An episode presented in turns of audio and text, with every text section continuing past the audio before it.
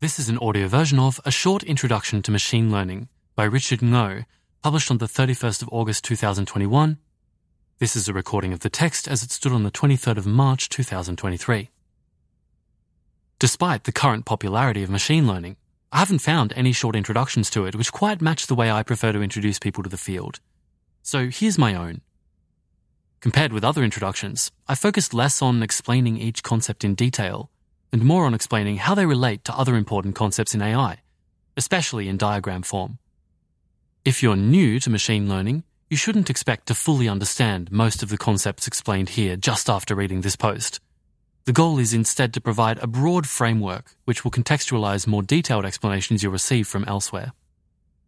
I'm aware that high level taxonomies can be controversial, and also that it's easy to fall into the illusion of transparency when trying to introduce a field so suggestions for improvements are very welcome. The key ideas are contained in this summary diagram. Audio note. If you'd like to look at this diagram, you can do so in the original post. So this is a taxonomy that starts with artificial intelligence at the top, broken into two parts, AI tasks and AI techniques. The AI tasks branch only goes down one step and ends. It contains a box that reads answering questions, recognizing images, generating content, following instructions, controlling robots. That's the AI tasks box. The second of the artificial intelligence boxes is AI techniques, logic, search, and learning. Logic and search are marked as symbolic AI. Learning is bolded. And from learning, we have two more arrows that branch out down another step in the taxonomy. We have machine learning tasks and machine learning techniques. Machine learning tasks has a box with the text Supervised Learning, Self Supervised Learning, and Reinforcement Learning. And Machine Learning Techniques has a box with Statistical Modeling, Graphical Modeling, and Deep Learning. Deep Learning is bolded. And from Deep Learning, we have two more arrows down another step in the taxonomy. They lead to Optimization Techniques and Neural Network Architectures. Optimization Techniques has a box with the text Gradient Descent, Backpropagation, and Momentum. And Neural Network Architectures has a box with the text convolutional networks, recurrent networks, and transformers. Once again, as a high level overview, we have artificial intelligence broken down into AI tasks and AI techniques. From AI techniques, we break that down into machine learning tasks and machine learning techniques. And from machine learning techniques, we break that down into optimization techniques and neural network architectures. The text goes on. First, some quick clarifications. None of the boxes are meant to be comprehensive. We could add more items to any of them, so you should picture each list ending with and others. The distinction between tasks and techniques is not a firm or a standard categorization. It's just the best way I've found so far to lay things out. And this summary is explicitly from an AI centric perspective. For example, statistical modeling and optimization are fields in their own right, but for our current purposes, we can think of them as machine learning techniques.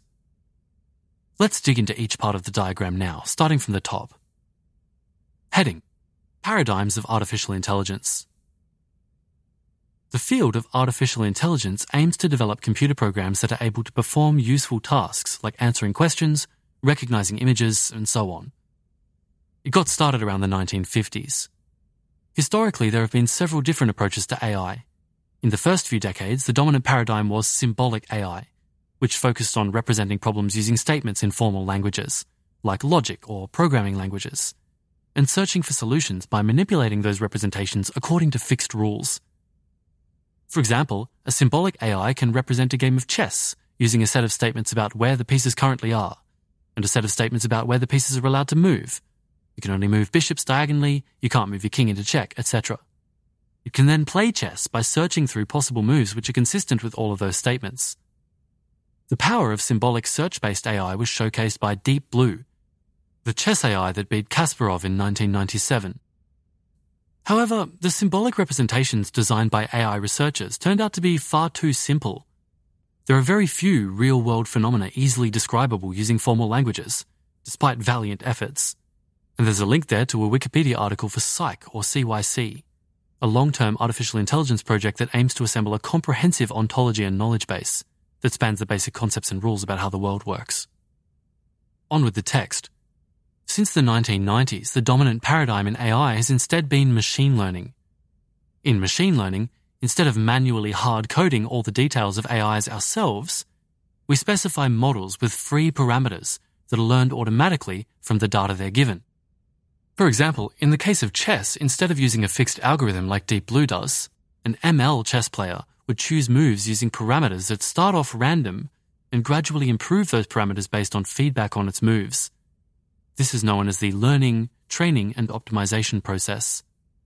Learning, training, and optimization have slightly different connotations, but they all refer to the process by which a machine learning system updates its parameters based on data. In theory, statistical models, including simple models like linear regressions, also fit parameters to the data they're given. However, the two fields are distinguished by the scales at which they operate. The biggest successes of machine learning have come from training models with billions of parameters on huge amounts of data. This is done using deep learning, which involves training neural networks with many layers using powerful optimization techniques like gradient descent and backpropagation.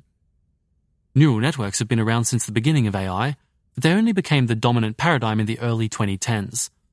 After increases in compute availability allowed us to train much bigger networks. Let's explore the components of deep learning in more detail now. Heading Deep Learning, Neural Networks and Optimization.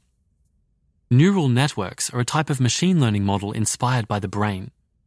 As with all machine learning models, they take in input data and produce corresponding output data in a way which depends on the values of their parameters.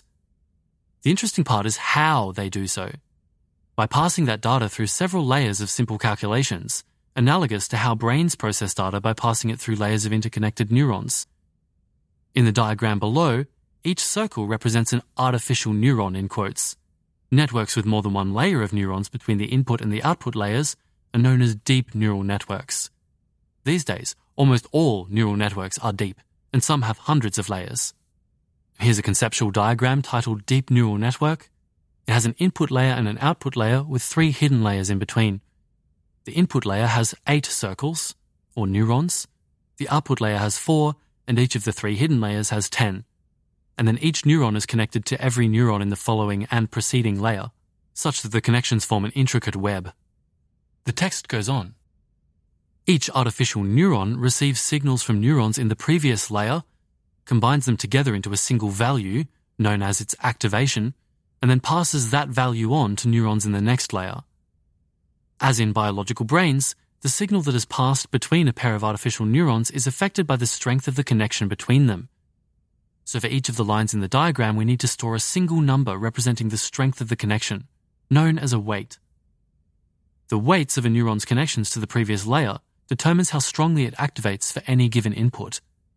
Compared with biological brains, artificial neural networks tend to be much more strictly organized into layers. These weights are not manually specified, but instead they are learned via a process of optimization which finds weights that make the network score highly on whatever metric we're using.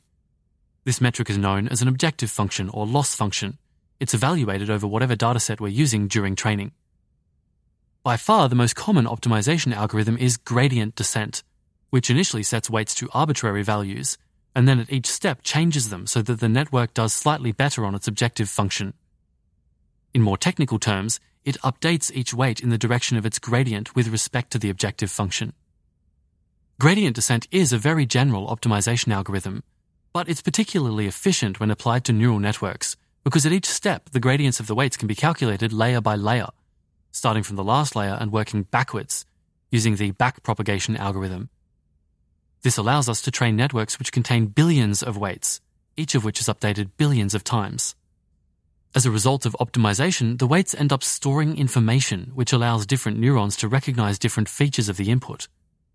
As an example, consider a neural network known as Inception, which was trained to classify images. Each neuron in Inception's input layer was assigned to a single pixel of the input image. Neurons in each successive layer then learn to activate in response to increasingly high level features of the input image. The diagram below shows some of the patterns recognized by neurons in five consecutive layers from the Inception model, in each case by combining patterns from the previous layer. From colors to Gabor filters for textures, to lines to angles to curves. This goes on until the last layer, which represents the network's final output. In this case, the probabilities of the input image containing cats, dogs, and various other types of object. And here's a diagram as described with multiple layers depicted, and we notice that the features towards the end of the diagram are more high level, such as curves, which are fed by things like lines and angles, which are fed by things like tiny curves or shifted lines, which are fed by things like complex Gabors or low frequency, which are fed by things like color contrast and Gabor filters. The text goes on. One last point about neural networks. In our earlier neural network diagram, every neuron in a given layer was connected to every neuron in the layers next to it. This is known as a fully connected network, the most basic type of neural network. In practice, fully connected networks are seldom used. Instead, there are a whole range of different neural network architectures which connect neurons in different ways. Three of the most prominent, convolutional networks, recurrent networks, and transformers, are listed in the original summary diagram. However, I won't cover any of the details here. Heading Machine Learning Tasks. I've described how neural networks and other machine learning models can be trained to perform different tasks. The three most prominent categories of tasks are supervised, self supervised, and reinforcement learning, which each involve different types of data and objective functions. Supervised learning requires a dataset where each data point has a corresponding label. The objective in supervised learning is for a model to predict the labels which correspond to each data point. For example, the image classification network we discussed above was trained on a dataset of images, each labeled with the type of object it contained. Alternatively, if the labels had been ratings of how beautiful each image was, we could have used supervised learning to produce a network that rated image beauty. These two examples showcase different types of supervised learning. The former is a classification problem, requiring the prediction of discrete categories, and the latter is a regression problem, requiring the prediction of continuous values. Historically, supervised learning has been the most studied task in machine learning and techniques devised to solve it have been extensively used as parts of the solutions to the other two. One downside of supervised learning is that labeling a dataset usually needs to be done manually by humans, which is expensive and time consuming. Learning from an unlabeled dataset is known as unsupervised learning. In practice, this is typically done by finding automatic ways to convert an unlabeled dataset into a labeled dataset, which is known as self supervised learning. The standard example of self supervised learning is next word prediction, training a model to predict, from any given text sequence in an unlabeled dataset, which word follows that sequence. Some impressive applications of self supervised learning are GPT 2 and GPT 3 for language, and DAL E for images. Finally, in reinforcement learning, the data source is not a fixed dataset, but rather an environment in which the AI takes actions and receives observations, essentially as if it's playing a video game. After each action, the agent also receives a reward, similar to the score in a video game, which is used to reinforce the behavior that leads to high rewards and reduce the behavior that leads to low rewards. Since actions can have long lasting consequences, the key difficulty in reinforcement learning is determining which actions are responsible for which rewards, a problem known as credit assignment. So far, the most impressive demonstrations of reinforcement learning have been in training agents to play board games and esports, most notably AlphaGo, AlphaStar, and OpenAI 5. And there's a footnote here that reads Here's a more detailed breakdown of some of the tasks and techniques corresponding to these three types of learning. I've only mentioned a few of these terms so far. I've included the others to help you classify them in case you've seen them before, but don't worry if many of them are unfamiliar. So, under self supervised learning, we have tasks like image generation, language modeling, and behavioral cloning. And we have techniques like autoregression, generative adversarial networks, and diffusion modeling. Under supervised learning for tasks, we have regression, classification, and reward modeling. And for techniques, we have most neural networks, support vector machines, and Gaussian processes. For reinforcement learning under tasks, we have exploration, temporal credit assignment, and multi agent credit assignment. And under techniques, we have Q learning, policy gradients, self play, and intrinsic motivation. That's end of the footnote. Back to the main text. There's another heading. Solving real world tasks. We're almost done. But I don't think that even a brief summary of AI and machine learning can be complete without adding three more concepts. They don't quite fit into the taxonomy I've been using so far, so I've modified the original summary diagram to fit them in. So here we have another diagram. It's the same as the original taxonomy, except that there are three dotted lines that have been added, connecting up different boxes. The first added dotted line connects up the AI tasks box with the machine learning tasks box and it's labeled design training setup.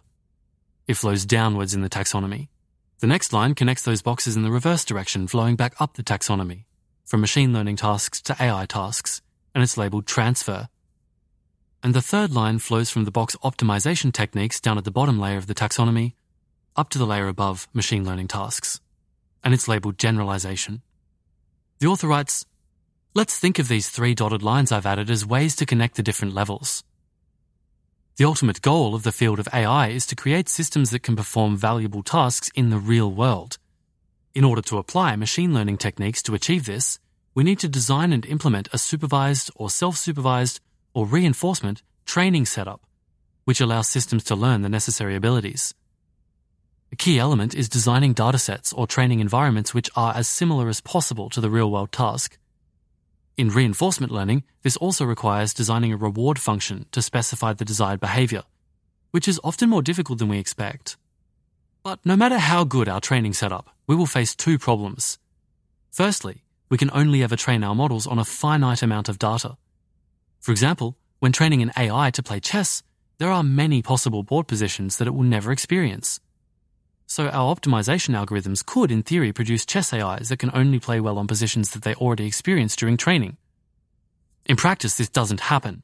Instead, deep learning tends to generalize incredibly well to examples it hasn't seen already. How and why it does so is, however, still poorly understood. Secondly, due to the immense complexity of the real world, there will be ways in which our training setups are incomplete or biased representations of the real world tasks we really care about for example, consider an AI which has been trained to play chess against itself, and which now starts to play against a human who has very different strengths and weaknesses. Playing well against the human requires it to transfer its original experience to this new task. Although the line between generalization to different examples of the same task versus transfer to a new task is very blurry. We're also beginning to see neural networks whose skills transfer to new tasks which differ significantly from the ones on which they were trained most notably the GPT-3 language model, which can perform a very wide range of tasks. As we develop increasingly powerful AIs that perform increasingly important real-world tasks, ensuring their safe behavior will require a much better understanding of how their skills and motivations will transfer from their training environments to the wider world. This is an audio version of A Short Introduction to Machine Learning by Richard Ngo, published on the 31st of August 2021. This recording was completed on the 23rd of March 2023. The reading was by Perrin Walker and it was produced by Type 3 Audio.